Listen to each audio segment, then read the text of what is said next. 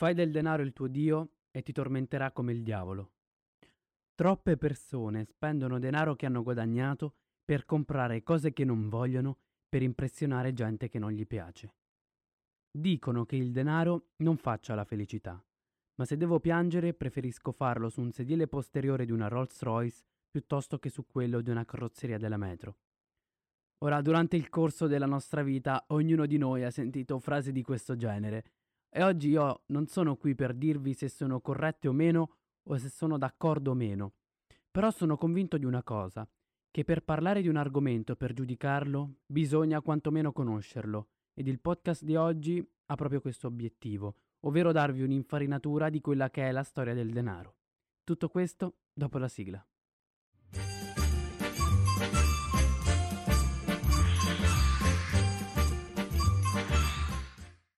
Salve a tutti e benvenuti in questo nuovo podcast.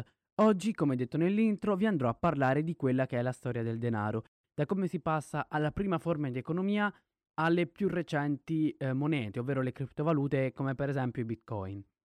Ma andiamo con ordine, partiamo con la prima forma, ovvero quella del baratto. Il baratto è un'operazione di scambio bilaterale o multilaterale di beni o servizi fra due o più soggetti economici. Questa è la semplice definizione presa da Wikipedia. Ciò cosa vuol dire? Che vi sono due o più persone che vogliono scambiare un bene o un servizio. Facciamo un esempio. Se io sono un allevatore di mucche e ho bisogno di un certo quantitativo di grano, io potrò vendere una mia mucca ad un coltivatore di grano e uh, avviene lo scambio ed ecco come funziona l'organismo baratto. Ora però, i problemi del baratto ovviamente non sono pochi, altrimenti avremmo usato questo come sistema economico. Il primo problema del baratto è quello della divisibilità. Ora, non prendiamo in esame l'esempio del grano, perché il grano alla fin fine è divisibile. Prendiamo per esempio un cammello. Se io devo scambiare un cammello, ma eh, il valore del cammello è più elevato della merce che mi occorre, io non posso staccare la gamba al cammello e dare un moncone, anche perché poi il cammello zoppo non lo vuole nessuno. Altra cosa, la merce è deperibile, ovvero non posso tramandarla di generazioni in generazioni, anche perché sale, grano, ehm, forme di vita come per esempio mucche, eh, comunque tutti gli animali, sono deperibili. Non è che posso trasferirli, tramandarli alle generazioni future, ai miei figli o quantomeno ai miei nipoti. Altro problema del baratto è quello della trasportabilità delle merci. Infatti quando venivano delle fiere o comunque dei mercati, vedevamo i mercanti che eh, si portavano dietro tutte le loro carovane con le eventuali merci e ovviamente se si voleva fare un certo tipo di profitto bisognava portarsi dietro un sacco di roba un po' come quando per una domenica fuori tua mamma si portava 550 borse frigo che non entravano in macchina, quindi al che te le mettevi in braccio e praticamente era più importante la borsa frigo che tu. Infine, l'ultimo problema del baratto, ultimo ma non per importanza, anzi credo che sia proprio il più importante, è quello della compatibilità di domanda-offerta. Ovvero, io dovevo trovare una persona che avesse la merce che io volevo. E già questo era abbastanza complicato. Però quella persona, al contempo, doveva desiderare la merce che io vendevo. Trovare questa compatibilità era molto difficile e lo è tutt'oggi, infatti il baratto non viene praticamente più praticato. E per risolvere questo problema sono entrate in gioco le monete merci. Monete merci che comunque avevano i grandi difetti del baratto come la divisibilità, la deperibilità, il problema del trasporto, però quantomeno andavano un minimo a risolvere il problema della compatibilità. Perché? Perché le monete merci si trattava sempre di scambio merce-merce, ma comunque io acquistavo quella determinata, mm, quel determinato bene o quel determinato servizio non perché effettivamente ne avessi bisogno, ma perché ero sicuro che, essendo richiesto, io potevo scambiarlo con un altro bene o servizio di cui avevo bisogno in quel momento. Vi faccio un esempio.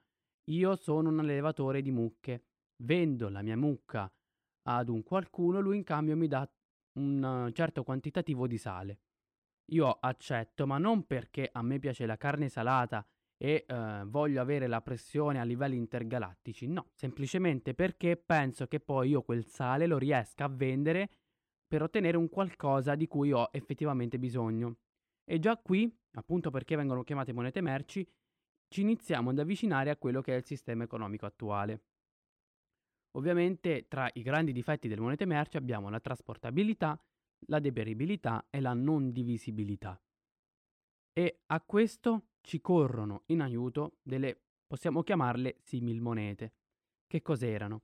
Erano dei quadratini di scambio fatti di metalli preziosi che permettevano un'alta trasportabilità, non erano deperibili ed erano divisibili. Quindi molti dei problemi che c'erano sin dal baratto con queste similmonete si andavano a risolvere. Ora però non è oro tutto ciò che luccica. Infatti le monete, essendo fatte di metalli preziosi ma eh, non avendo grandi qualità particolari, eh, venivano drogate. Ciò cosa vuol dire? Non è che venivano date delle pillole speciali o dei funghetti alle monete, no, semplicemente veniva cambiata la eh, loro composizione. Passavano da essere composte al 100% d'oro a un 80% d'oro e magari quel restante 20% in uh, altri metalli che magari erano meno preziosi dell'oro e quindi la moneta uh, aveva un valore intrinseco minore, ma comunque agli occhi degli altri aveva lo stesso valore di una semplice moneta d'oro. Altra cosa che facevano i furbacchioni del momento, grattavano queste monete per poi prendere le scorie e uh, fonderle e successivamente creare altre monete. Quindi per risolvere questo eh, e questi grandi problemi ci eh, venne in aiuto il re della Libia, Creso, che nel VII secolo stabilì un peso per le monete e ci coniò sopra un'effigie. L'effigie che cos'è? È un bassissimo rilievo, quello che possiamo notare nelle semplici monete di oggi, come per esempio in quelle da 2 euro, dove c'era scritto il valore nominale della moneta, ovvero quanto valeva effettivamente, il materiale con cui era composta e la nazione proven- di, di, provenienza. Ora con queste effigie ci andava a risolvere anche quel problema. E eh, inoltre successivamente pian piano eh, si passò da una produzione di monete da parte di, dei mercanti, dei grandi mercanti dello Stato, alla produzione di monete solo da parte dello Stato. Ovviamente lo Stato però, come sempre sappiamo, non è un angioletto e anche lo Stato iniziò a drogare le monete. Quindi, pian piano con il tempo si passò da un valore intrinseco a un valore nominale. Ciò cosa vuol dire? Il valore intrinseco è il valore dei materiali con il quale è stata prodotta la moneta e il valore nominale è effettivamente quanto vale la moneta. Se noi prendiamo una semplice moneta da un euro o due euro, sappiamo che il metallo che viene utilizzato non è prezioso, ma attraverso il valore nominale noi possiamo acquistare degli oggetti. Quindi adesso siamo quasi arrivati a quella che è la nostra moneta. Ora, indovinate cosa vi sto per dire? Ebbene sì, abbiamo un altro guario, ovvero quello della sicurezza.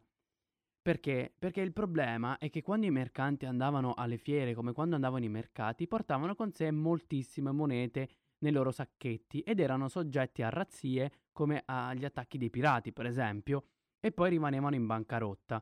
Quindi per comodità, ma anche per sicurezza, i eh, mercanti che magari erano più benestanti andavano al banco e eh, davano un loro quantitativo di, di, monete. Questo banco era convenzionato con un altro banco eh, dall'altra parte della nazione, dall'altra parte del territorio, magari proprio dove c'era la fiera, e gli veniva data una lettera di cambio o una semplice nota uh, con la quale poteva ritirare poi i soldi che aveva depositato ad un altro banco. Stiamo parlando delle banconote. Quindi con queste banconote riusciamo a risolvere anche il problema della sicurezza. Però cosa successe? Successe che eh, queste banconote iniziarono a circolare e non tornarono direttamente subito al banco, anzi passarono per più mani e si iniziarono a creare sempre più banconote, sempre più banconote fino a quando il valore dell'oro effettivamente era molto inferiore a quello che era il valore nominale delle banconote. Quindi se in un futuro ipotetico tutti quanti avessero richiesto eh, il quantitativo del valore delle banconote in oro, non ci sarebbe stato l'oro, la fiducia nello Stato sarebbe crollata, l'economia sarebbe andata in fumo. L'unico avvenimento che possiamo definire la fine della convertibilità in oro avvenne il 15 agosto 1971, quando in America il presidente Nixon decise di uscire dalla gold standard, ovvero io non potevo più andare dalla banca e cambiare una certa quantità di dollari in un determinato peso d'oro.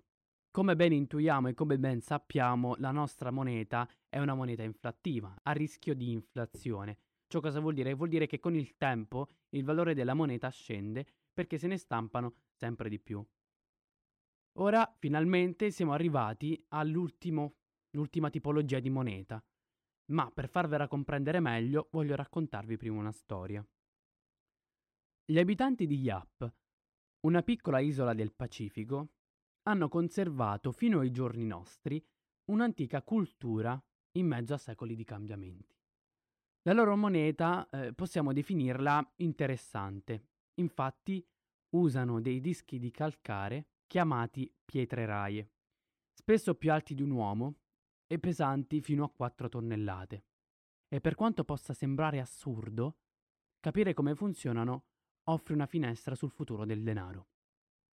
La cosa interessante è che le pietre di Yap venivano estratte su un'isola vicina e quindi spostate via mare. Ma eh, se sopraggiungeva una tempesta, i marinai si vedevano quasi costretti a gettare dalla zattera, comunque dall'imbarcazione, queste pietre pur di salvarsi. Un denaro così pesante capiamo che era difficile da sollevare, insomma aveva dei problemi di trasporto. Perciò questo denaro non si scambiava, ma se ne cedeva la proprietà. Infatti, una pietra vicino casa tua poteva tranquillamente diventare quella del tuo vicino semplicemente dichiarandolo in pubblico. Quindi abbiamo una sorta di eh, sistema orale che era così forte che anche il denaro gettato in mare rimaneva a far parte del sistema economico dell'isola. Quindi capiamo bene che non c'è differenza se la pietra è di fronte a casa mia o sul fondo del Pacifico. Anzi, forse è meglio se è sul fondo del Pacifico, almeno non ho in giardino una pietra enorme che eh, magari non mi fa neanche sfruttare quella che poi è la mia area privata. Questa tradizione orale è, possiamo definirlo, una sorta di registro contabile che tutti condividono. E la moneta, come la moneta in generale, è una storia su chi possiede cosa una storia a cui tutti crediamo. La moneta, infatti, è sempre stata basata sulla fiducia. Tutto funziona perché crediamo che abbia valore. Infatti, come vi ho detto prima, la moneta ora ha un valore nominale, effettivamente non vale più niente. Eppure c'è una piccola differenza. Gli isolani di Yap sapevano di chi erano le pietre senza bisogno di un intermediario come una banca o un governo. Tutti ricordano la storia di queste monete, da dove viene la pietra, da quanto è stata scambiata, tra chi è stata scambiata. E infatti più persone lo sanno e più il sistema è sicuro. Quindi abbiamo una sorta di conoscenza condivisa che è alla base, invece, delle forme più recenti di denaro, come per esempio i bitcoin. I bitcoin, infatti, sono nati dopo una, una crisi, la forte crisi del 2009, e quindi si instaurò un nuovo sistema monetario. Il sistema monetario che permetteva di inviare denaro senza un intermediario, quindi togliere dall'equazione finanziaria il protagonista della crisi del 2008 attraverso il sistema della blockchain. La blockchain, infatti, possiamo definirla un po' come la tradizione orale dei, degli isolani di Yap. Infatti è basata su un sistema dove tutti sono in grado di vedere le transazioni che ovviamente sono anonime e con appositi software e appositi computer si andranno a decriptare queste transazioni e poi a codificare e inserite nella blockchain. Il denaro, quindi da come abbiamo capito, è fiducia.